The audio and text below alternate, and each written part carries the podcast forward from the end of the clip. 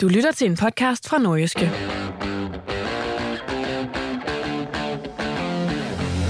Et point og bare tre mål i de første fire kampe i sæsonen, og nul sejre siden april. Det er status for OB, der trods en dyr trup er under nedrykningsstregen i Superligaen. Men hvorfor OB aktuelt i det, man vist godt kan kalde krise, og hvem har skylden?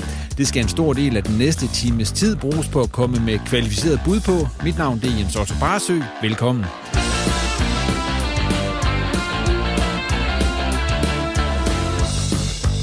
Og medvirkende denne gang er Jesper Simoni, der er OB-debattør, Claus Jensen, der er sportsredaktør hos det nordiske mediehus, og Thomas Jasper, der er sportsjournalist hos det nordiske mediehus.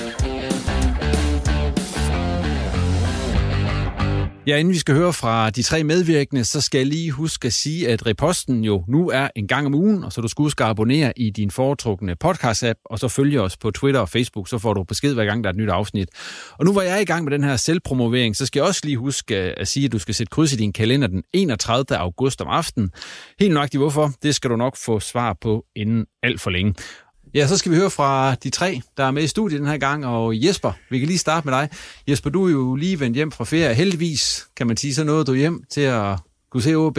Fik du ødelagt lidt øh, efterværende fra ferien der? Jeg vil da sige, at jeg blev da i hvert fald hurtigt ædru igen, fordi det var da et øh, slag i mellemgulvet at, at opleve det. Så øh, ja, Og hvad hedder det? Ferien, den gik til Kreta, har du fortalt. Ja. Var det en god ferie? ja, det var faktisk en god ferie, og der skal der lige være et shout-out til, til svigerfar, der i forbindelse med 50 års fødselsdag betalte for, for den, så øh, jeg kunne godt den uge. Super. Og Thomas, du er jo en af dem, der så ikke har haft ferie endnu. Men du har det planlagt. Det er lige om lidt. Lige præcis. Hvad skal der ske? Jamen, øh, jeg satser på at skal en tur til, til Firenze her i næste weekend, eller i den kommende weekend her, og, og ligge ud i med en uh, Fiorentina-kamp, øh, når CA åbner her i weekenden blandt andet, så, så lidt fodbold bliver det også til i ferien. Netop har, øh, det er ikke Inter, som du ellers skærmen til. Det er ikke inter. Turen gik lige til Toskana, det var det, der kunne, kunne passe med, med arrangementet den her gang, så, så jeg må tage en Fiorentina-kamp. Hvad har Fiorentina egentlig? Har du, det har du selvfølgelig vindundersøgt, og skulle ned og se det. Jamen, de har jo fint hold. De blev nummer syv sidste år i Ja. ja. CA. Jeg skal spille den her Conference League. Uh, der er ingen uh, Batistuta på holdet længere, men... Uh, Det er nogle år siden. Men de har enten spiller Luka Jovic i, i Real Madrid, som måske er, er aftageren. Øh, så, så det må vi ned og kigge på. Jamen, øh, nu skal vi lige overstå det her, så må du have en god tur, når du når så langt. Jo, tak. Yes. Claus Jensen, Yes. du har jo været så heldig, at du har set OB Silkeborg igen i dag, bare med reserverne. Ja, det var lidt som at se en dårlig film en gang til. Øh, reserveholdsliga. Altså, godt nok tabte OB kun 2-1 i, i, i det her reserveholdskamp, men jeg synes, øh, det jeg havde lidt håbet på at se i den kamp, var jo, at der, nu var der nogle af de her, der ikke var, var til gode set i forhold til startopstillingen, som så ligesom uh, tog skeen i den anden hånd og sagde, nu skal vi vise Lars Friis, at vi skal starte inden der mod Nordsjælland på søndag, og det var der ikke rigtig nogen, der gjorde. Altså, Oliver Ross scorede et mål, øh, men ellers så var det faktisk... Øh, og Granli gjorde comeback og spillede okay øh, i 90 minutter, men altså, der, der var ikke nogen, der brændte igennem i den kamp. Og Silkeborg havde jo perioder, hvor de nærmest øh, kørte bolden rundt i, i trekanter i, i, i 10 minutter i træk uden at røre bolden, som, som, øh, ja, som de kan. Så det var lidt en dårlig gentagelse. Hvad med Silkeborgs hold? Hvor, hvad, hvad stillede de med? Ja, blandt andet Lukas Klitten jo, som øh, jo er kommet hjem på en lejeaftale efter Hvordan tager han ud? Ja, men han så lidt... Han har bygget nogle muskler på, kunne jeg se, siden han kom til, øh, til Italien. Uh, han har også haft god tid til at være i styrketræningslokale, for der spiller ikke dernede. Men jamen, han så faktisk okay ud. Jeg vil sige, uh, Andreas Poulsen, som så spillede 45 minutter for OB, så noget mere rusten ud, synes jeg, end, end hvad Lukas Klitten gjorde for Silkeborg. Hvad tager du især med? Altså nu, nu kan vi snakke en hel masse om OB Silkeborg-kampen, øh, den Superliga-kampen, lige om lidt. Men reserveholdskampen, altså hvad, hvad kunne man tage med for den? Man kunne tage det med, at øh, Kasper Kusk trods alt fik vist sin evne til at, kan man sige, at, at sætte noget op og sætte en mand af og så videre. Så, så man, selvom han ikke spillede nogle fantastiske reserveholdskamp, så viste han ikke glemt de her ting, og, og Oliver Ross spillede i hvert fald også bedre end, hvad kan man sige, en, en, en Prip gjorde i, i Superliga-kampen. Men, og så kan man tage med, at, at øh, de to angriber, Milan Margaret og Kasper Høgh, var usynlige i den her reserveholdskamp, og i hvert fald ikke ligesom fik øh, sagt, at, at nu er det dem, der skal have chancen igen, efter Mensa trods alt ikke har scoret endnu. Øh, så det var, det var egentlig ikke så opløftende. Ja, det bliver nok heller ikke særlig opløftende nu, for nu skal vi snakke om øh, OB's øh, kamp ned i Silkeborg. Søndag, nej undskyld, mandag aften, øh, hvor de jo så taber 1-3. Og øh, som sædvanligt skal vi lige have en analyse på den. Vi skal have en, en top og en bund i kampen. Vi skal have en top 3 over spillere, og så en kampens skuffelse. Og Claus, øh, Vil du starte med din uh, top og bund Ja. i uh, OB Silkeborg? Altså de, Eller Silkeborg de, OB. de tre spillere, som jeg synes trods alt øh, kunne ligesom forlade banen øh, med, med og ikke, om ikke er højt hoved, så i hvert fald heller ikke behøver at kigge ned i, i, i kunstgræsset. Der, der har jeg Josef Busavets i målet, fordi øh, han leverer jo en øh, sæsonens, måske allerede nu, kan vi korte som sæsonens bedste redning i Superligaen, da han, han piller øh, Niklas Helenius' hovedstød. Som, og jeg sad i en vinkel, hvor jeg tænkte, okay, der er mål, det kan, simpelthen ikke, det kan han ikke nå ud til den der. Det gjorde han. Øh, har også et par andre gode redninger i den kamp, så, så der må man sige, selvom han startede med at spille bolden direkte ud i fødderne på en Silkeborg-spiller, så var han derfra rigtig god, øh, sådan set. Så, så det var egentlig opløftende at se, at, øh, at OB også har købt en målmand der. og hvis han kan holde det niveau fra i går, så, så kan det være, at kritikken forstår mig lidt. Øh, så har jeg Malte Højhold, som jeg synes øh, trods alt leverede et fornuftigt niveau. Han var nede og, og øh, redde nogle øh, ud af ilden nede øh, i, i eget felt og, øh, og spillede den i perioder øh, fint frem. Han kom også frem til nærmest en, en fri chance, hvor han så skyder for svagt. Så, så det var også okay. Og så, og så Kasper Kusk med et, et fornuftigt indhop, hvor han får scoret. Det er vel det. Hvis du sådan skal prøve at se kampen som eller den kan vi også spille videre til Thomas, altså hvis du skal prøve at se på, hvad der var, hvis man skulle hæfte sig ved noget positivt ved OB og noget dårligt sådan overordnet set, hvad, hvad vil det så være? Hvis vi skal starte med det, det positive, som øh, nok måske kan være svært at finde den dag i dag, så, så er det jo selvfølgelig ja, hvad er det, 20-25 minutter i kampens indledning, hvor man egentlig står godt imod defensivt. Silkeborg har bolden mest, men kommer ikke frem til det store, og der er de her gode omstillingsmuligheder, som man så får spiller. Der er den her Sosa spiller på tværs blandt andet, og der er også en øh, Jakob Allmann, hvor han lige er offside, hvor han ikke burde være offside, men hvor han ellers kan få en friløber. Øh, så det var de der 20-30 minutter, inden, øh, inden de røg ind i Silkeborgs pasningsmaskine for alvor. Og Lukas Andersen har også en, hvor han så er offside, men ja brænder sig alligevel, men altså, hvor, hvor Luka Pripko har spillet den første gang, og så har mm. han i hvert fald haft endnu bedre tid til at, at afslutte. Nu fik Thomas lov til at hæfte sig ved lidt det positive, Jesper. Hvis du sådan skal prøve at se på, hvad der var sådan det overordnede bund for OB i den her kamp, hvad er det så? Jeg synes, det er evnen til at holde på bolden, evnen til at finde hinanden øh, i de små rum, øh, øh, holde tempo i kampen, og så mest af alt, og det kommer vi nok til at tale om senere også, så det er den indstilling og attitude eller mangel på samme, som klart øh, er det værste for mig. Jeg synes ikke, det er nogen skam nødvendigvis at tabe til Silkeborg-hold i den øh, form og forfatning, de har vist at være i her det, det sidste års tid. Men at fuldstændig lægge sig ned, hvor, hvor får øh, minder tilbage til den berømte pokalkamp i Fredericia, der, øh, der, der synes jeg simpelthen ikke, at det, det var OB værdigt. Ja, fordi man havde vel aldrig fornemmelsen, at OB ville hvis man tager bort fra, fra indledningen af kampen, at OB havde noget at gøre i Silkeborg. Er det, og det er jo der, vi er lige nu. Jeg må indrømme, at jeg, da, da Ross laver det her selvmål, så, så tænker jeg, at det var så det. Altså, det, det, det tænkte jeg reelt, fordi den skulle de grave dybt fra, når, når de ikke kunne score på de muligheder, de trods alt havde haft op til dag, OB, hvornår skulle de så score? Og vi vidste, at, øh, at det må lidt presse frem, og så ville Silkeborg få kampen fuldstændig, som, som de ville. Øh, og det så vi også øh, blandt andet med, med 3-1-mål, ikke? Også, hvor, hvor de, de løber over OB, der laver en pasningsfejl, hvor de smider hele, hele kan man sige, holdet frem til sidst. Øhm, så, så det var, det var det, anden halvleg, man kan sige, hvis man tog første halvleg isoleret, så, så var det ikke specielt godt, men, men det er jo anden halvleg, der trækker ned, altså, fordi det er lidt 11 spillere, der løber rundt og spiller for sig selv, øh, og, og, og man kan sige, det, står så, det bliver ekstra udstillet, når man så ser, hvor, hvordan Silkeborg er i stand til at spille så dynamisk, så bevægeligt, og spille sammen som et hold. Øh, og så ser man OB, hvor, hvor, hvor det lidt ligner nogle individualister, der prøver at gøre tingene selv, og, og ikke, ikke har den bevægelighed, som, som skal til. Øh, og så nærmest øh, løber ind i hinanden, og, og, og ikke kan ramme hinanden på to meters afstand. Altså det, det var virkelig beskæmmende at se. Thomas, vi hører jo ude fra OB, at øh, det kører på træningsbanen, og at de, øh, det går fremad, og de viser gode tegn og så videre. Men så i kampene, der der kommer det ikke rigtigt til udtryk, endnu i hvert fald. Altså, hvad, hvordan ser du det? Altså, du ser dem jo træne. Ja. ja. Øh, og jeg ser dem også træne godt, faktisk. Og, og altså, hvis man står derude, så er man jo ikke i tvivl om, hvad Lars Friis han gerne vil med det her hold. Og jeg synes også, nu er vi selvfølgelig fanget af den her Silkeborg-kamp, og især den her anden halvleg, hvor det så virkelig skidt ud. Men, men anden halvleg mod Horsens var jo et markant skridt fremad, hvad vi, hvad vi ellers har set fra, fra OB den her sæsonstart. Øh, og det, det er selvfølgelig ikke godt nok det, man så præsterer i går, men, men, men juraen er stadig lidt ude, synes jeg. Nu må vi se, hvordan, hvordan man præsenterer sig på, på søndag mod Nordsjælland. Men, men i hvert fald den Horsens kamp, der synes jeg, der var, der var, øh, der var fremskridt i forhold til det, Lars Friis han ville have sit hold til. Øh, men, men det kan jo selvfølgelig ikke stå alene. Men det er jo sådan lidt, kan man sige, øh, et skridt frem og så to tilbage, ikke? Mm. fordi vi har kampen, premieren mod Viborg, som også var gennemført dårligt. Så kommer så FCK og Horsens kampen, som isoleret set var, var fornuftige, og så kommer han så falder helt ned igen. Så det er sådan lidt svært at se den her øh, udvikling og, øh, og, og pilen, der peger opad, som det jo gerne skulle, i takt med, at, øh, at Lars Friis nu har været cheftræner for OB, været i 16-17 kampe.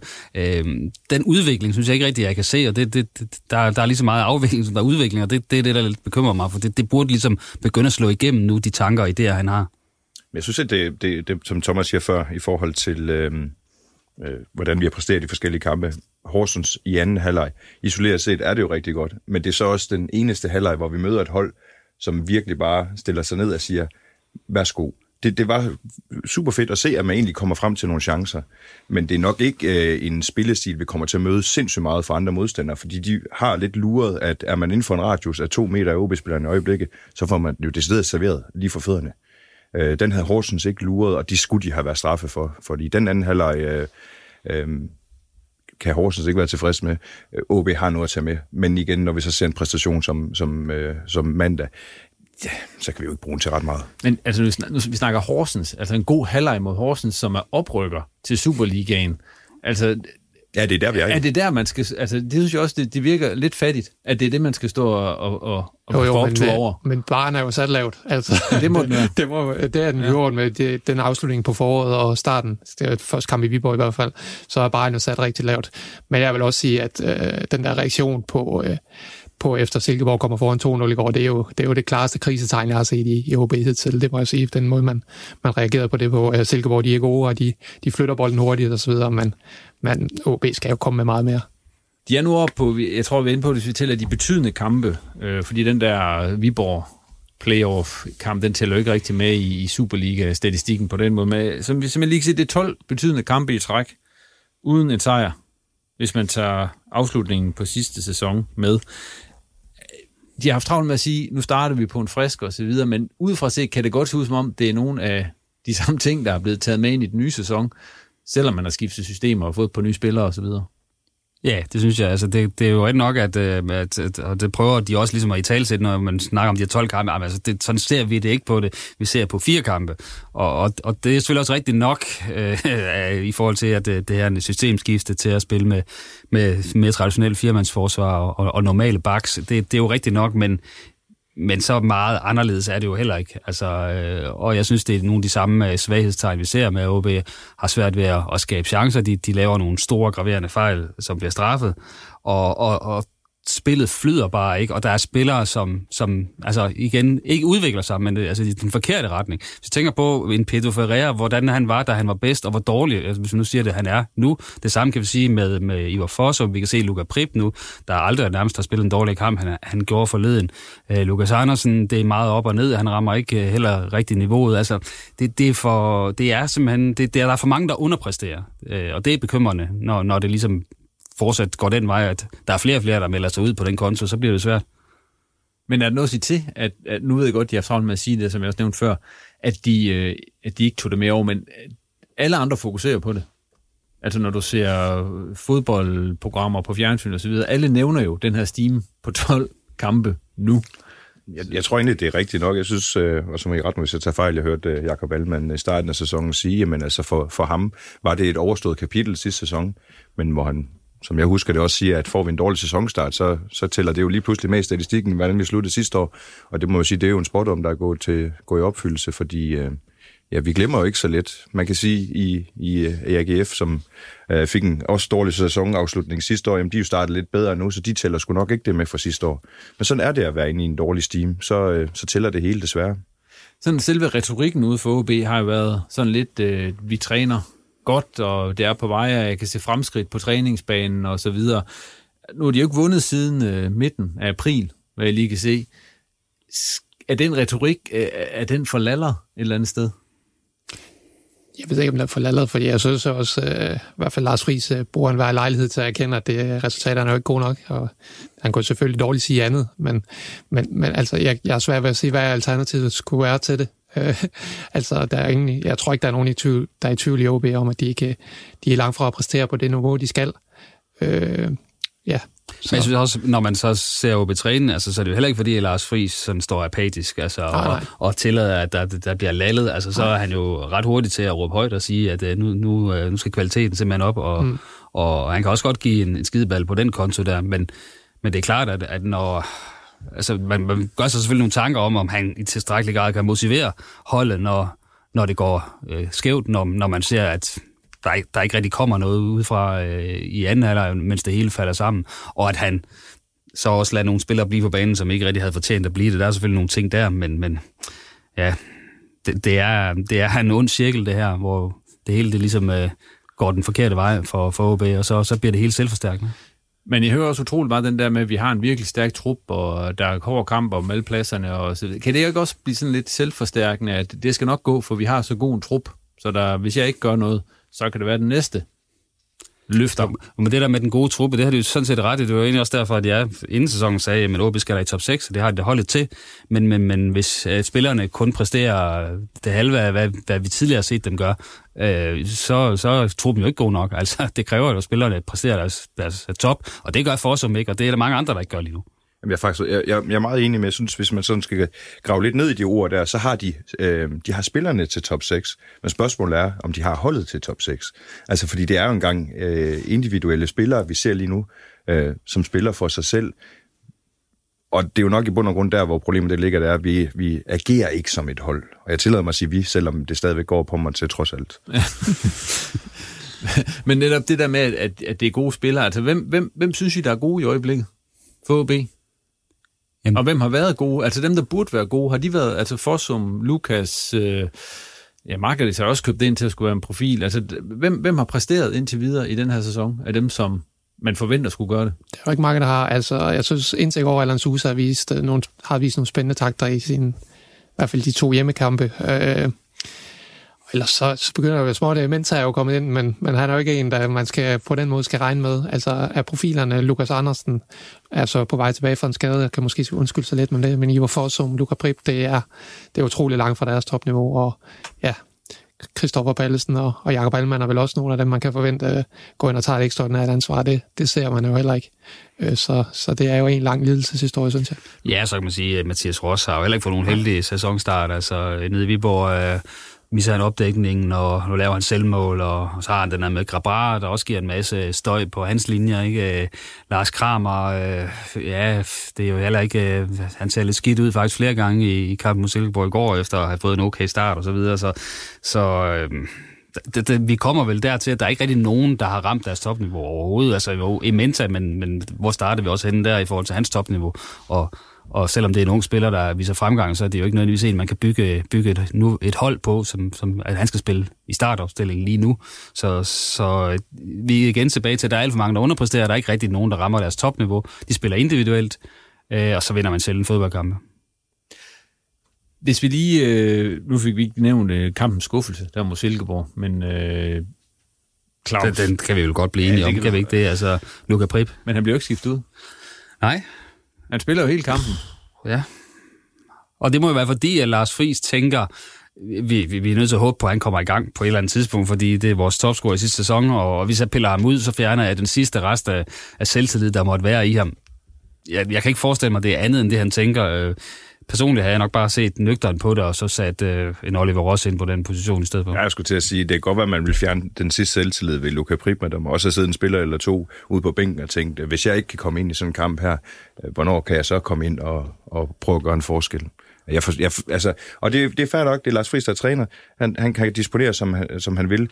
Øh, jeg tror ikke, vi finder ret mange, der egentlig forstår, hvad, hvorfor Luka Prip øh, øh, spillede den kamp færdig i hvert fald ulogisk, øh, sådan som Luca Prip også præsterede i den der kamp mod Horsens, øh, og i forhold til, hvad Oliver Ross kom ind og leverede der, at, at Oliver Ross øh, slet ikke skulle spille i går, og Luca Prip han skulle spille 90 minutter. Det er, altså der er måske en årsag her, som Claus har, har fat i med, at det, man, man, man oplever, det en spiller, at hvis man piller ham ud i pausen i går, så er det måske så er det til mere skade end gavn, men, men sådan kan man heller ikke øh, køre holdet på, tænker jeg. Nej, men der kan også være en, en transfer øh, finger med i spillet, fordi uh, det er jo ikke nogen hemmelighed, at uh, der har været bud efter Luka Prip og Ivar Forsum. Uh, og som, uh, som de så har spillet her på det sidste, så, så løber klubberne ved skride væk. Og hvis de så slet ikke spiller og er sat på bænken, så er det jo også et klart signal til eventuelt interesserede klubber om, at, uh, at dem skal vi ikke røre ved dem der. Så, så, så det er jo også, øh, det er jo også en mulig forklaring. Øh, og, men, men altså et eller andet sted, øh, så, så har de ikke råd til at tænke i de baner der. Øh, jeg har svært ved at se, at, at, navne som Forsum og, og Prip for eksempel har gjort sig fortjent til at starte ind mod Nordsjælland på, på søndag. Men han, han spiller jo heller ikke der, hvor han er bedst, Luka Prip, i en kamp mod Silkeborg. Nej, det, det, og heller ikke kampen før, for den her skyld. Nej, og, og det er lidt noget af det, jeg har været ude og, øh, og øh, turnere med lidt før, det der med at spille nu spillerne, hvor de er bedst. Og det kommer så efter den der famøse kamp, hvor Lukas Andersen lige pludselig skulle ned og spille defensiv sekser. Selvom man godt kan se, der kan være, øh, øh defensiv midtbane hedder det her, der kan være nogle idéer bag, så vi bliver nødt til at spille spillerne, hvor, hvor, de, er, hvor de er bedst. Øh, og når man begynder at lave om, sender Prip ned på midtbanen, for mig er det jo et tegn på, at man øh, måske lidt apatisk søger, øh, lidt i blinde måske også. Så jeg ser det ikke som en, øh, en sundhedstegn, at man, man, at man behøver, eller man bliver nødt til at lave det træk. Ja, for det er jo heller ikke, fordi man som sidste sæson øh, har 7-8 mand siddende ude med skader og karantæner. Altså, men mere eller mindre alle er jo tilgængelige, så, så der er ikke noget argument for på at opfinde et eller andet på den konto der. Jeg synes i hvert fald, bevist, at, øh, at Luka Prip, han skal ikke ligge så langt tilbage på banen, som, som han gør der, for han gør mere skade end gavn i hvert fald i kampen mod, mod Silkeborg. Nu har øh, valgt Friis jo den samme startopstilling de sidste to kampe, han valgte den samme startopstilling mod Silkeborg, som han, han gjorde mod Horsens. Tror jeg, han, øh, han gør det tredje gang her mod FC Nordsjælland, når de skal spille mod dem på, på søndag ude på stadion. Det håber jeg da ikke, han gør. Altså, han er nødt til at sende et signal til nogle af dem. Øh, så kan man så begynde at snakke om øh, formation. Han, skal han, også han snakker om det der med relationer, kan ja, jeg sige. Altså, man ja. bliver nødt til at lade dem spille sammen for at skabe nogle relationer. Ja, og det er jo også rigtigt nok, men hvor længe, øh, altså, hvor længe har han tålmodighed til det? Altså, nu har de to hjemmekampe mod øh, Nordsjælland og Brøndby, og vi, jeg tror godt, vi kan blive enige om, at hvis OB taber de to kampe, så er han ikke træner længere i, i OB jo. Så, så det, det er han jo også nødt til at se på. Altså, han er også nødt til at belønne den, og, og omvendt sådan, straffe dem, der ikke præsterer. Altså, det, det er man også nødt til. Ja, der er også nogle dynamikker i sådan en trup her. Jeg, jeg tænker ikke, at han kan, han kan, han kan køre samme 11 ind fra, fra start på søndag igen efter den her præstation i Silkeborg. Så, må, så sidder der jo nogen øh, ude på benene og siger, okay, hvad, hvad skal der så til for, at vi, vi kan få lov at spille her? Så ej, jeg tænker, at Oliver også han kommer ind sted for Luca Prip, og Monika også der måske kunne blive plads til Kasper Kusk. Men hvad med sådan noget som nu, øh, den her øh, 4-3-3-formation, som jo så indtil videre ikke rigtig har været en stor succes. Altså, hvor lang tid får den, tror I, inden øh, Sifuentes lavede lidt samme stunt, og så bliver man nødt til at sadle om igen. Ja, det var en kamp i Horsens, tror jeg, hvor de taber 2-1, og hvor det også ser helt skidt ud, og der er fanprotester dagen efter og så videre. Så, så til den følgende kamp, så var vi jo tilbage i det her tremandsforsvar, eller OB var tilbage i det her tremandsforsvar.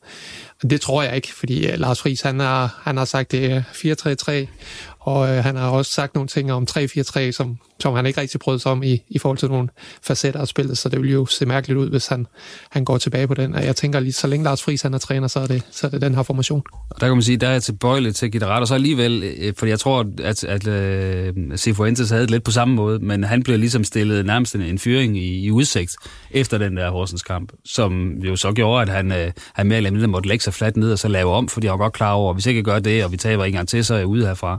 Uh, og det kan jo blive det samme scenarie med Lars Friis, men, det, men han har jo et forklaringsproblem, hvis han gør det, fordi han har jo netop understreget, hvor, hvor lidt den ene formation, og hvor meget passer, og hvor, hvor, hvor godt den her position passer til de spillere, som OB har. Forskellen er jo også, at, at dengang, der tror jeg, der var nogle vigtige stemmer i spillertruppen, som, som talte meget for det her tremandsforsvar, og, og ham, der talte højst for det, han er væk i Rasmus Tillander i hvert fald.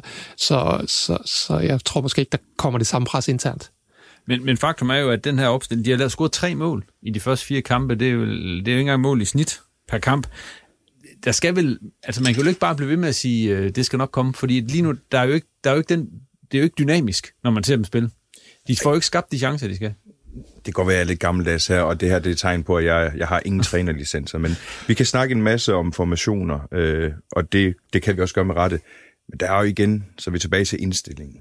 Altså, de spillere, der er på banen, de bliver også nødt til at vise, at vi gerne vil det her det, det, jeg tror på, det er sværere at få implementeret ting, hvis man, ikke, øh, hvis man ikke arbejder hårdt nok for det. Og det kan godt være, at de arbejder hårdt nok til træning, men det bliver der ikke gjort i kampe i øjeblikket. Så man må også tage ansvar for sig selv og for sit hold, og så simpelthen få klappet på kassen, skulle jeg til at sige.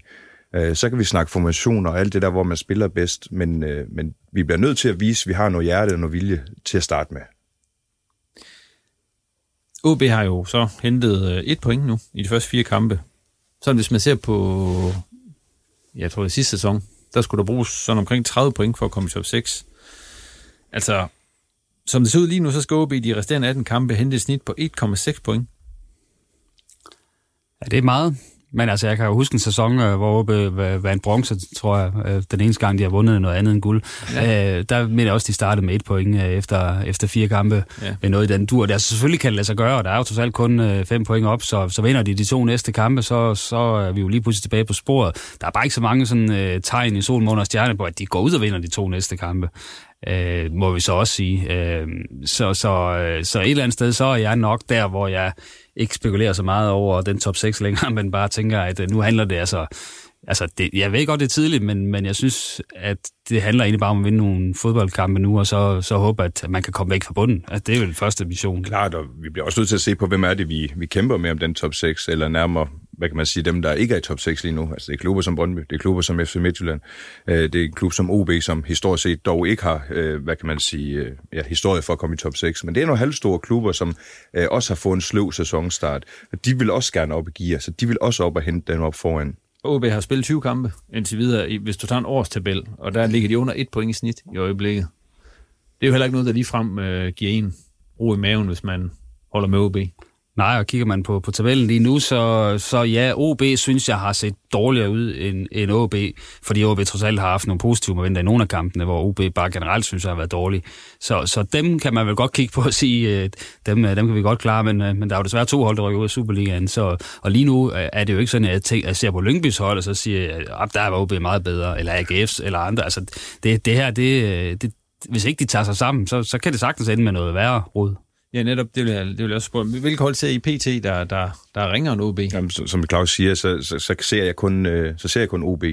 Øh, og øh, inden kampen mandag ville jeg nok have sagt, at de var øh, markant dårligere, men med den indstilling, vi så især i anden halvleg for OB, så kommer de to hold tættere og tættere på hinanden øh, i, øh, i at være sløje. Lyngby har måske heller ikke... Øh, imponeret voldsomt meget, men så igen, når man vinder en 3-0 eller 0-3 på hjemmebane mod Midtjylland til 3-3, det må give noget respekt, aftvinge noget respekt. Ja, jeg synes faktisk, de har spillet, altså de første kampe, hvor de ikke fik noget, der synes jeg fik, faktisk, de havde fortjent ja, at få det, noget. Ja, det er det, jeg mener, sådan i forhold til, altså ja. man kan sige, de måske heller ikke helt fået, og jeg kan også se OB, de, de lå jo egentlig også inden runden i, i, i går i top 6 på expected goals og points og alt det der, men altså, øh, ja, hvad er det værd, skulle til at sige? Nej, det er jo det værd, man kan sige, at der lå OB trods alt sidst, så det, ja, siger, det er en god indikator. Det siger, ja. ja. men der er nu FC Nordsjælland så også nummer et, så det siger så også lidt om, at det ikke er, ikke er helt tilfældigt, at de er, de er kommet ud som skud af en kanon og, og bliver en kæmpe mundfuld, for jeg kan faktisk ikke huske, hvornår selv et OB i god forfatning har vundet over Nordsjælland på, på Aalborg Portland Park. Og de så dog uh, forholdsvis hårdt. Gør det det sidste sæson? Ja, der må jeg have været De er også hårdt ramt til deres midtbane, og begge deres sparker ja. mine er ude til næste kamp. Altså, de, de, Nordsjælland er lidt hårdt ramt, men om det er nok til uh, Ja. Det er i hvert fald hold, som man skal gå ud og ikke at spille frøkenfodbold med. Altså, der skal man gå ud og skralde igennem, ja. fordi så kan man godt uh, kyse, uh, kyse deres spillere. Lige med hensyn til, vi har været lidt inde på det, men med hensyn til Lars Friis, altså hvor presset er han lige nu i det her? Selvfølgelig er han jo presset. Du nævnte lige selv uh, de der tal med 12 kampe, eller hvor meget det var uden, uden sig. Altså selvfølgelig er der, kommer der også pres på træneren. Men jeg er jo der, hvor, hvor OB de, bliver, de har valgt Lars Friis' retning her, og så bliver de simpelthen nødt til at, øh, ja, gå lidt længere ud af den vej i hvert fald. Det kan jo blive så galt på et tidspunkt. Hvis de bliver ved med at tabe og tabe, så er han jo ikke ret meget længere. Men, men der har været for mange skift i OB de seneste år. Altså, man gik fra Jakob Friis til Sifuentes, som var det var som at gå fra den ene yderlighed til den anden, og, og Lars Friis, det er jo tættere på Jakob Friis, end det er tættere på Sifuentes i hvert fald. Og så havde man også Peter Faher der indimellem, ja, ikke? lige præcis. Lige præcis. Og Oscar Lillemark havde jo også sine kampe og ja. så videre. Så, så, så OB har brug for, at man, man holder fast nu, men, men selvfølgelig kan det, kan det blive så slemt, at, at som Claus siger, hvis man, man øh, bliver kørt ud af både Nordsjælland og Brøndby i de to næste hjemmekampe her, så tror jeg også, der bliver reageret på det. Men, men ja, det vil ikke være noget ønskescenarie for OB i hvert fald.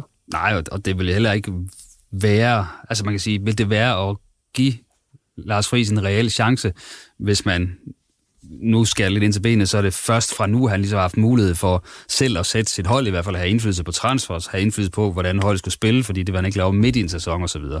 Så ud fra den betragtning, så vil det også være, så vil det være hårdt at, at smide ham på porten øh, øh, i dag for eksempel, altså efter de her fire kampe. Det, det synes jeg ikke, og det er også fordi, vi har jo set mange andre trænere øh, have problemer med at få OB til at fungere, hvis vi nu har grove siden 2014. Ikke? Øh, så, Alle andre trænere. Ja, ja, det er det. Så, så så man bliver nødt til at have lidt tålmodighed her, men igen, der er nogle markedsmekanismer, som, som bare gør, at man er nødt til at, at lave en eller anden form for handling, hvis de også taber de næste to kampe. Og, og hvis det ikke er at fyre Lars Friis, hvad kunne det så være?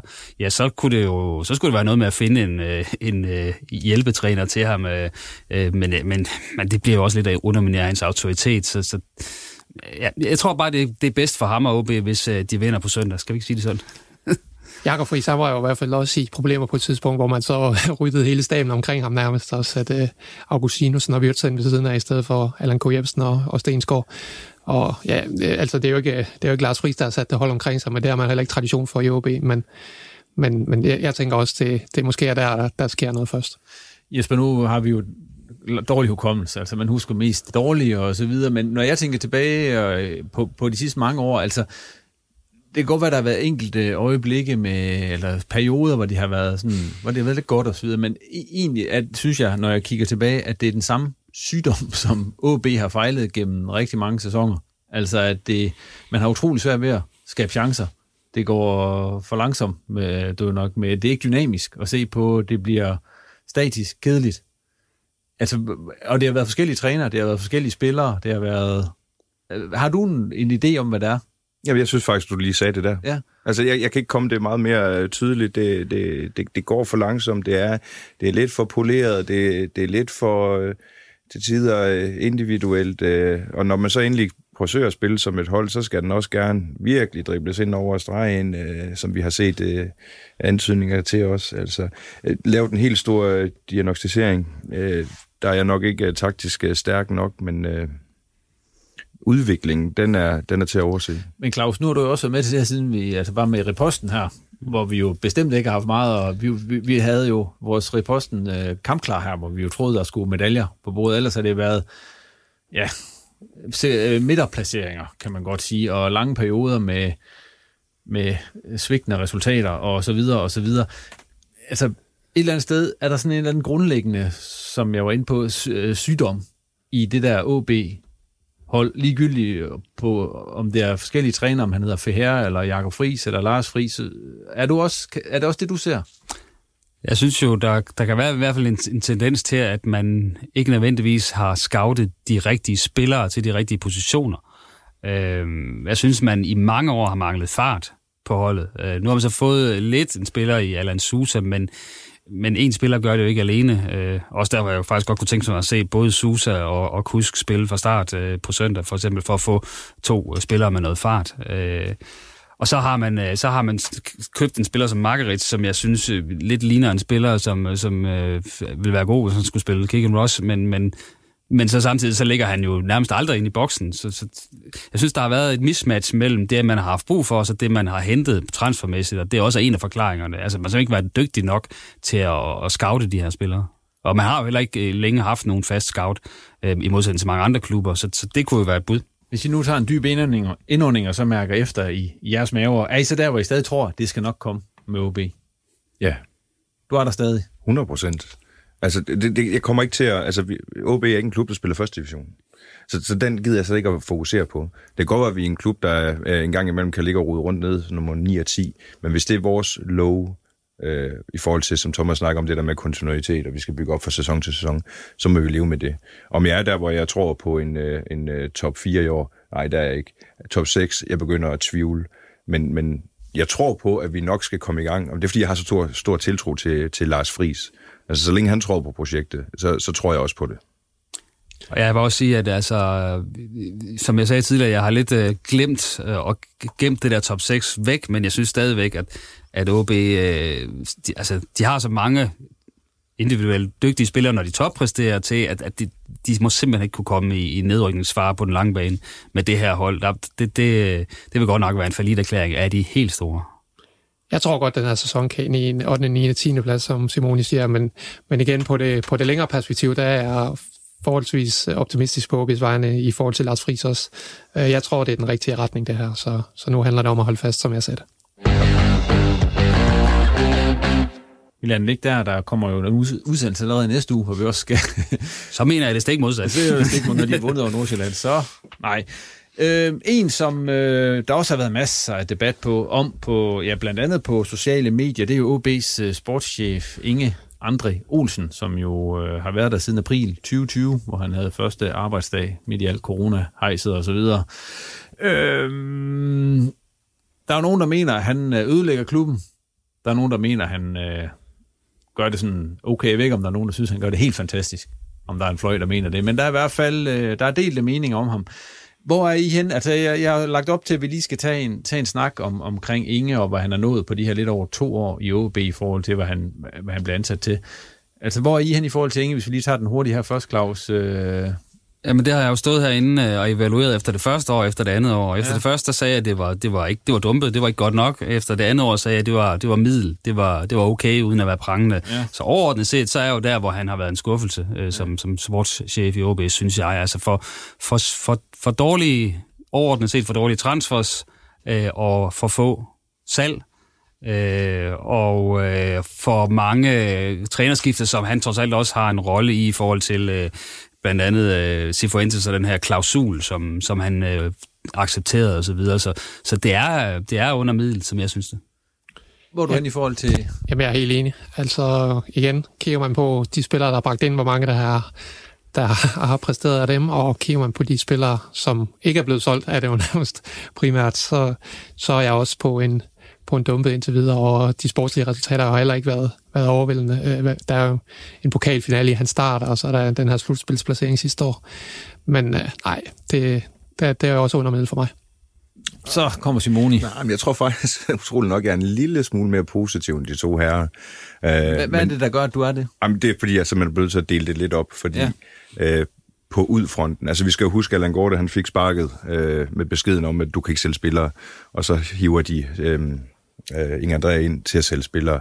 Og på nær øh, Okora-salget og hvad hedder det, Andreas Hansen-salget øh, og øh, hvad hedder det, Patrick Olsen-salget, så, så, det det, så har det ikke været bestået. Jeg synes, på nær de første par transfervinduer, hvor der blev hævet en masse journeymen og lejesvind ind, så synes jeg, jeg kan begynde at se en lidt mere retning i, at man går efter lidt mere kvalitet. Man tager ikke så mange chancer og håber på, at øh, det lykkedes. Øhm, jeg, jeg synes egentlig, de sidste par vinduer, har, det har været navnemæssigt, der kan jeg godt se, hvad man vil at det så ikke er kommet til at fungere, det er jo ikke kun øh, Inges øh, skyld, kan man så sige. Jeg lander nok også, skal vi sige, halv gram under øh, middel, så, så vi nærmer os øh, dumpet, men, men jeg, jeg synes stadigvæk, at jeg kan se nogle muligheder, øh, især hvis han begynder at sælge nogle spillere. Retorisk, der er han jo øh, fremragende. Altså, der, der er der jo noget, der, der minder om Lykke Jacobsen i, i hans måde at agere på. Og jeg synes også, han er, han er relativt cool også, øh, når, man, når man kritiserer ham i forhold til øh, at bevare fatningen og, og ligesom sige, that's the name of the game. Øh, så ved jeg så ikke, hvad han tænker bagefter, når han går væk. Men, men, men det, det, på den måde synes jeg, at øh, der sælger han nogle billetter, øh, som, og er på den måde OB værdig øh, i for, den måde, han repræsenterer klubben på. Men, men jeg, jeg synes også, at øh, vi kan stadigvæk kigge tilbage på, hvad han henter Kasper Høgh i, i januar, og det, det, det virker ikke som en spiller, der, der på nogen tidspunkt kommer til at slå igennem i, i Superligaen. Han havde jo også ligesom men... fået stemplet du ikke i Randers, øh, og, øh, ja, og så nu en Kilian Ludevig. Jeg ved ikke, jeg, jeg er ikke imponeret af ham heller. Altså, jeg synes stadigvæk, der er der er lidt, lidt, der trækker i den forkerte retning. Det, det, jeg er egentlig ikke uenig på, den punkt, øh, eller på det punkt, Claus, men, men jeg, hvis vi sådan begynder at gennemgå samtlige hold i Superligaen, så tror jeg, at de fleste uh, Superliga-klubber vil kunne nævne uh, en, måske endda to spillere hver transfervindue, hvor man havde større forhåbninger til, end hvad det egentlig ender med. Ja. Øhm, og det, det, jeg kan godt leve med, at der er en enkelt spiller, måske to, hvor, hvor de ikke piker øh, 100%, hvis vi antager, at han henter fire til fem spillere øh, hver vindue. Men hvis vi lige anholder den et øjeblik, og så ser på de vinduer, der har, altså de spillere, der er hentet ind igennem den tid, han har været der, så hvis vi tager, ja det første, det var det med Ferreira, Prijovic, Rufo, Nkadar, Oscar Hiljemark, Daniel Granli, Tim Pritja og Martin Samuelsen. Altså med lidt god vilje, Så har vi en, en bænkevarmer i Daniel Granli i øjeblikket, og så en Pedro Ferreira, som også sidder på bænken. Jamen, Ja. havde, man, havde man solgt Ferreira for de der måske Ja. 20 millioner, der var snak om, så havde det været en succes. Så har det været. Altså, fordi det, det, det er jo der, vi er, der skal sælges nogle spillere. Men der er så også nogle meget mærkelige indkøb i det her. Altså nu for eksempel en Prijovic, som de så er sluppet afsted med en Rufo, som blev hentet ind. Altså, ja, og en Hiljemark, som blev købt, selvom han jo, det var en chance, man tog. Det var fem Det var- gode kampe. Det var fem gode kampe, ja. og en Martin Samuelsen, som de så har lejet, skal jeg så siges. Altså, vi kan så tage et vindue mere, altså eller et år mere. Der var Margaret Talskær, Hø, Prip, Trajkovski, og så Tordarinsson, og så Imenta, som jo blev hentet i Helsingør. Ja, der var Prip jo øh, uagtet, at vi så har, har sat ham lidt over nu her for, Ja. for hans start på den her sæson. Men, Men der han var god sidste sæson. Han var god sidste sæson, Det var- var, og det og var, han- det var et godt køb. Og det Ja. var godt set, at, at man der havde en spiller i Horsens, der kunne, der kunne løfte sig, også som målscorer. Øh, fordi Horsens scorede han stort set kun på straffe. Og imens han kan også ende med, den, med at blive den store jackpot. Han har jo ikke kostet noget nærmest at hente i Helsingør. Altså, Og det- på, på papiret, så synes jeg heller ikke, at Tchaikovsky øh, var nogen dårlig handel. Øh, det er jo nemt nok, vi, vi kan sagtens stå bag ved at sige, at det var noget værre øh, høj, for det var det. Men kigger man på hans CV inden, så der var der noget at bygge videre på. Det er jeg meget enig i, fordi det, altså, nu taler du om den her kritik, han bliver ramt af på Twitter, og det er jo især den her Balkan-forbindelse. Jamen, det er som ikke bare på, det er også på Facebook. Det- det- du kan tage korrekt. øh, dem over en kamp. TikTok, you name. TikTok, med, men det er ofte Instagram. Det, det er ofte den her Balkan-forbindelse, der bliver revet frem, men man, man bliver nødt til, nødt til at kigge på spillerne isoleret set. Tænker, at Trakowski, en spiller, der spiller landskampe for Nordmakedonien, spiller EM, spillede i Palermo. Øh, skulle man ikke tage ham ind, hvis man havde chancen? Det tror jeg, de fleste ville gøre. Jo, uden at springe banken, ja. Mærke. Og det var sådan en tvivlsom mentalitet, tror jeg, der gjorde, at han aldrig rigtig slog igennem. Og det samme med Pusovic. Altså, CV'et rækker jo til, at selvfølgelig skulle han være god nok til at spille i OB. Øh, og Julian er selvfølgelig stadig ude på ham, men, men der er, der er, af den her Balkan-forbindelse, så ser jeg jo kun øh, den her med Prijovic som, som en, hvor man øh, bare må stå undrende tilbage, fordi det var en spiller, heller ikke dengang, man har kunne tro, kunne blive Superliga-spiller. Øh, Jeg tror dog nok, at han nogensinde bliver, bliver god nok til at spille i den danske anden division, så, Jo, så, og så den, sige- øh, den stikker ud. Og den stikker også ud, fordi at der trods alt går rimelig vedholdende rygte på, at han, han lå i den høje ende af OB's lønhierarki, på trods af, at han niveaumæssigt lå i bunden, øh, og derfor stikker den ud. Men, men der, det foregår, foregår jo også sådan, altså må man bare ærligt sige, at på, på det område, at sportschefer, de, de nogle gange må cutte en, ja, hakke en tår og, og en hel her og der, og, og tage noget ind for at please en, en agent, for så at kunne få noget andet. Og der kan man sige, hvis prisen for Prijovic var at, øh, at få en, øh, en EM-spiller i Trakowski og en, og en øh, kroatisk målmand, der brænder Superligaen af, så, så, så er det måske også det værd. Altså, Ja, det skal man også se øh, på. Og man skal også huske, at så god gammel Lykke Jacobsen, han havde også hans øh, favoritfolk at gå til i forhold til øh, ja, advokater, var det jo mere dengang, der, hvor agentnetværket ikke var så bredt, som det er nu.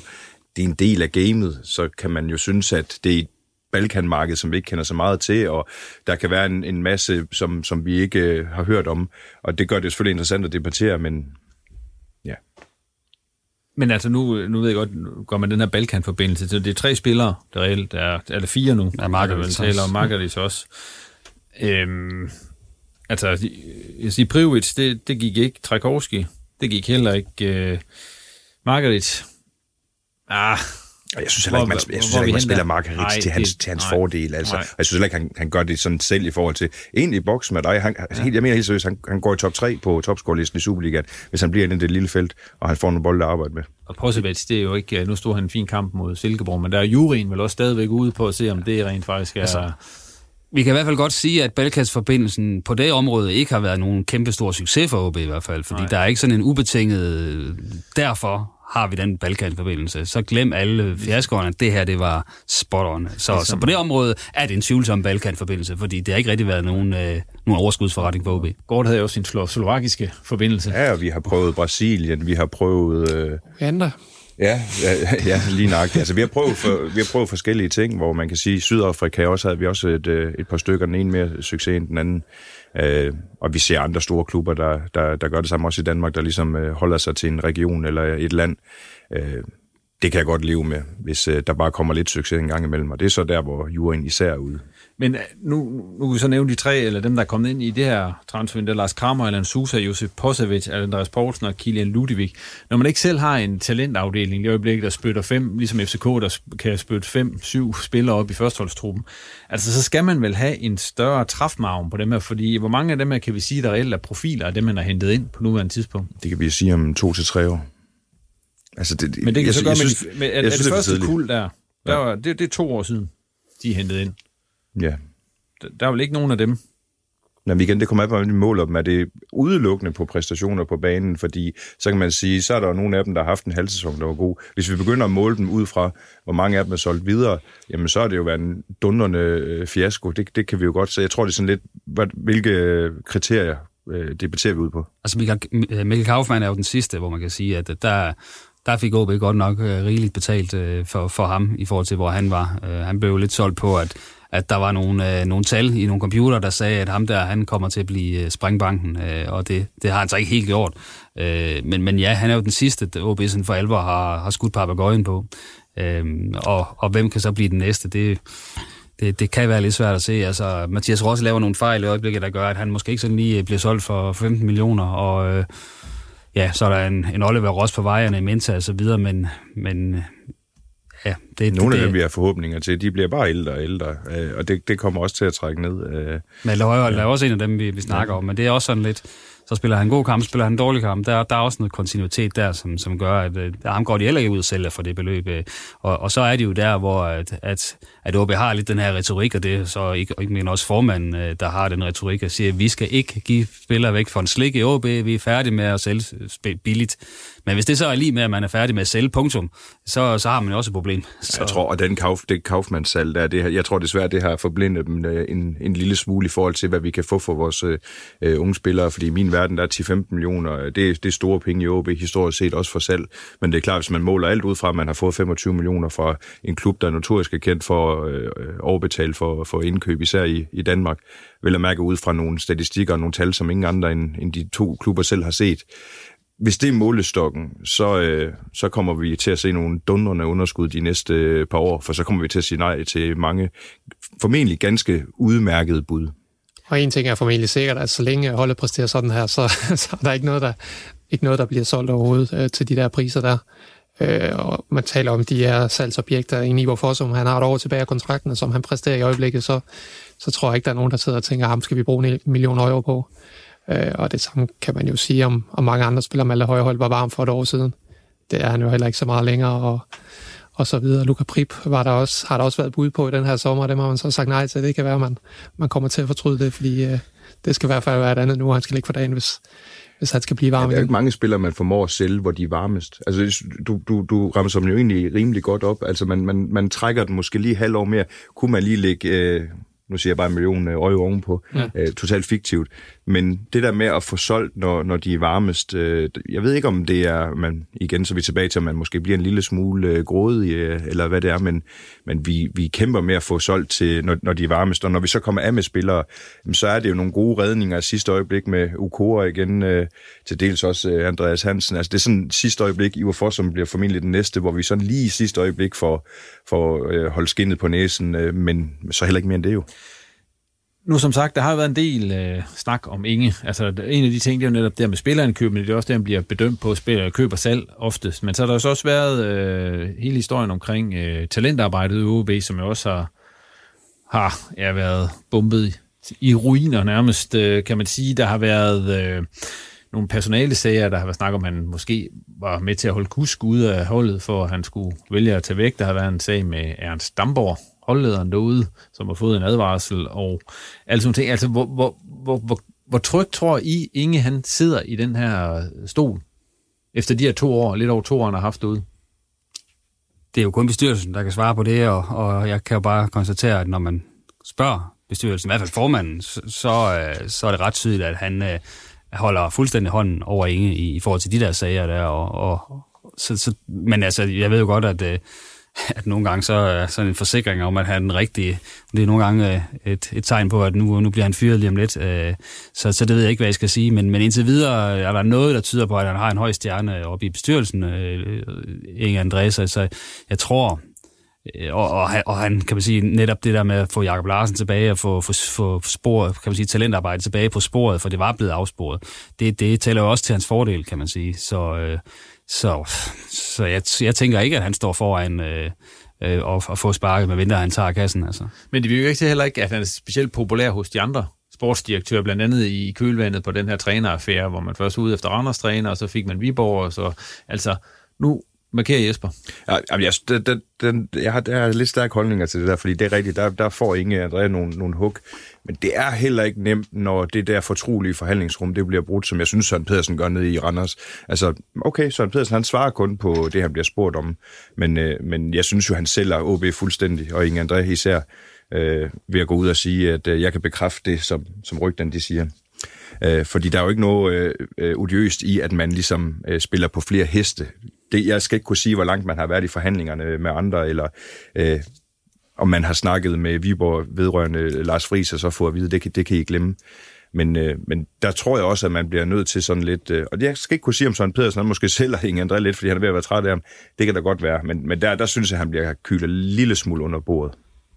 Men mens man han måske har sådan et indtryk af, at han den, den, den norske lynge udad til øh, sådan i, i pressen, tror du også, at han er det indad til i, øh, i, det, i Superligaen? Altså, altså Lynge var jo populær. Ja, det, og, og var han så det, hvis man spurgte folk uden for citatet? Der har sikkert også været nogen, der synes, at han var dum en gang imellem. Øh, men, men der var en ordentlighed, kan ja, man sige, og det ja. var det også med Allan Gårde, altså, som jo var meget, meget fokuseret på, at alting skulle være ordentligt. Altså, har ingen den ordentlighed, som, der, øh, der som ingen, de tidligere har haft han er, der er ingen tvivl om, at han, øh, og, og for der går ikke røg af en, øh, en brand ud, der ild og så videre, så der er ingen tvivl om, at han har lidt mere spidse albuer, og, og lidt mere øh, kant på det område. Og så får man også uvenner i systemet. Øh, og, og det er vel også okay, at man får det, hvis det er på OB's vegne, og for at forsøge at vil det bedste for OB. Men det er klart, hvis det kommer dertil, hvor man får så mange fjender, at det bliver skadeligt for OB, så er det selvfølgelig overkill. Øh, så så det, det er en fin balance. Ved I hvad, øh, der kan sikkert siges meget med Inge, det kommer vi også til på et senere tidspunkt, men jeg synes, øh, vi lukker den her i den her omgang, så... Øh, og så vender vi helt sikkert tilbage til det på et senere tidspunkt. Thomas og Claus, nu er det nok primært jer, der lige skal på banen, fordi vi skal lige rundt om de to nordiske første divisionshold, som jo, ligesom OB, tabte her i den seneste runde, og for deres vedkommende var det jo så de første nederlag i sæsonen. Thomas, øh, hvis du lige skal komme rundt om øh, Vendsyssel FF og Hobros øh, kampe her i weekenden, hvad er der så at sige om dem? Øh, ja, men Vendsyssel FF øh, har vundet, vundet de to første kampe i den her kamp mod Fremad Amager, og vurderet på spillers chancer, så skulle man også have slået Fremad Amager. Der var rigelige uh, øh, øh, chancer til at, til at score, score flere mål end Fremad Amager i den kamp. Øh, så, og overordnet set vil jeg stadig sige, at det er en positiv sæsonstart for, for Vendsyssel, især med Lasse Steffensen i front, som bare øh, ja, det er jo den varmeste angriber i dansk fodbold nærmest lige i øjeblikket. Øh, Hobro, de, det, er jo, det er jo lidt det samme som sidste sæson. Altså det er, man har fået stablet en solid uh, defensiv på benene med den her tre eller fem bakkæde, og man er rigtig svær at slå indtil i weekenden her, hvor Næstved så fandt, fandt koden, men, men til gengæld har man, har man store problemer i den, i den modsatte Man skaber ikke for meget, og den ene sejr, man har fået, det var også på et dødboldsmål af, af Simon Jakobsen sent i kampen mod Helsingør. Uh, så man har nogle, nogle ting, der skal løses offensivt, og især nu, når øh, anfører MP Mikkel Bejlstrup Pedersen er væk, øh, så, så er der nogle ting at tage fat på i Hobro, men, men overordnet set vil jeg faktisk sige, at det har været en positiv sæsonstart. Jeg har det stadig sådan med Hobro, altså der, der blev skåret ned økonomisk igen i år, så, så kan Hobro øh, redde sig i første division i år, så, så vil jeg sige, at de har haft en god sæson, og, og der har i hvert fald ikke været noget her i starten, der indikerer, at det, det kan de ikke og Vendsyssel, det har også, det har også været positivt. Øh. Man skal i den her top 6 i år, der, der er simpelthen ikke noget at rafle om med det hold, Vendsyssel har, men, øh, men øh, 6 og 9 point her i starten, det, det er okay, især på baggrund i, at man også spillede en god kamp mod Fremad sidst. Nu øh, nævner du selv salget der af Mikkel MP, øh, Hobros anfører. Altså nu ved jeg ikke, hvad penge man får for ham øh, af, af Randers, som han jo er blevet solgt til. Men er det, er, er, kan det opveje det, tag, det hul, han efterlader? Nej. Fordi de har, vel, har de nogen, der kan lukke hul efter ham? Ja, Martin Thomsen nævner jo alle de her midtbanespillere, ja. de har. De har en Abdel Joda, en uh, Mathias Nygaard, en Frederik Mortensen, en Avancini, en Amankva, men, men altså MP, det var, det var altså hjertet på det hold her, så det tror jeg bliver svært for Hobro.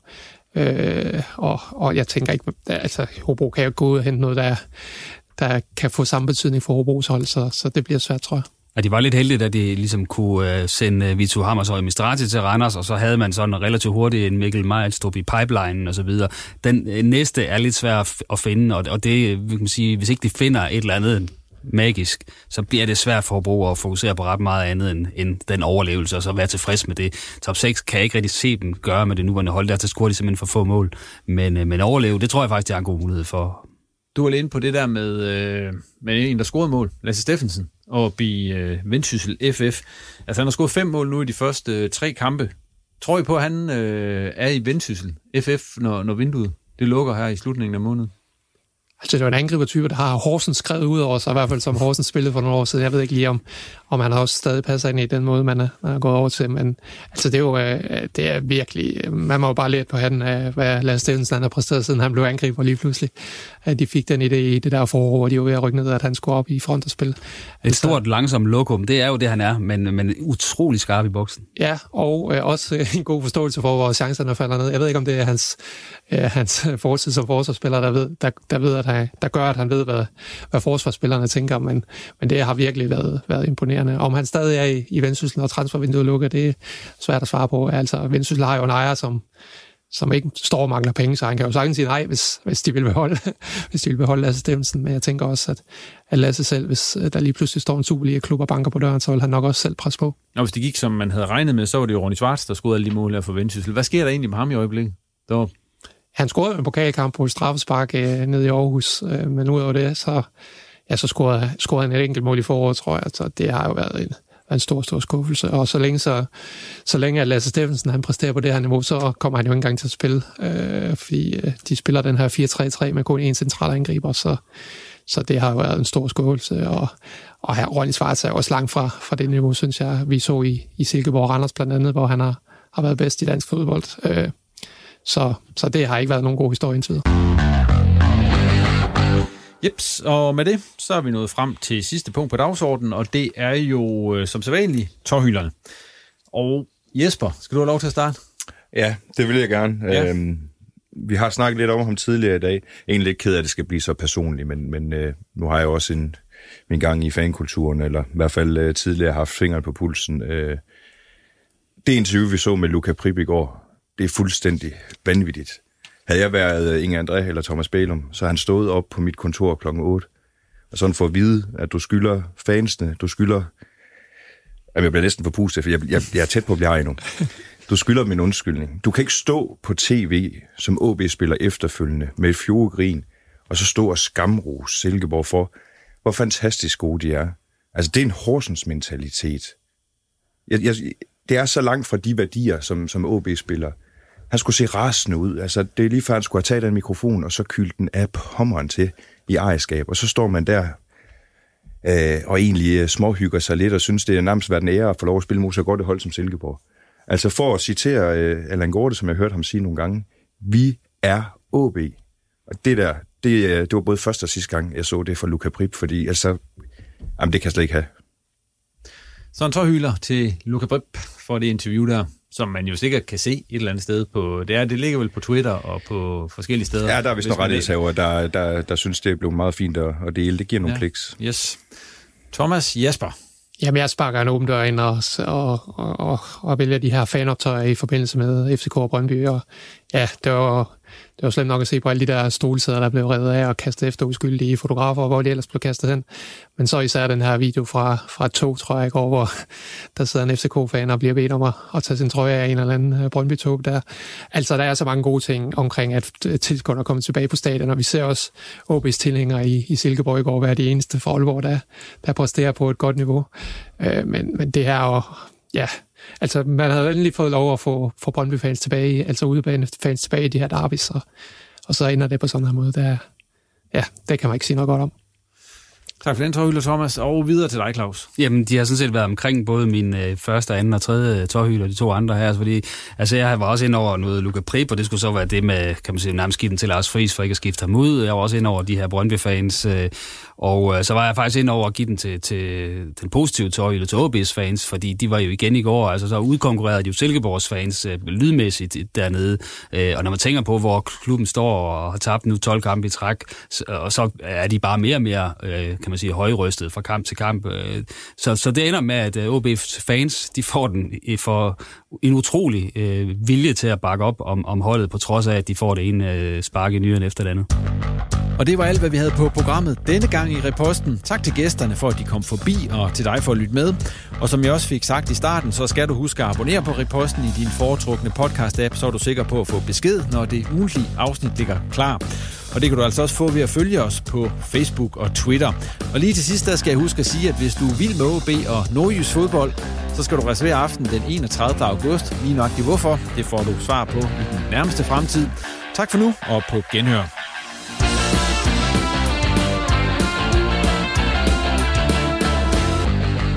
Du har lyttet til en podcast fra Norgeske.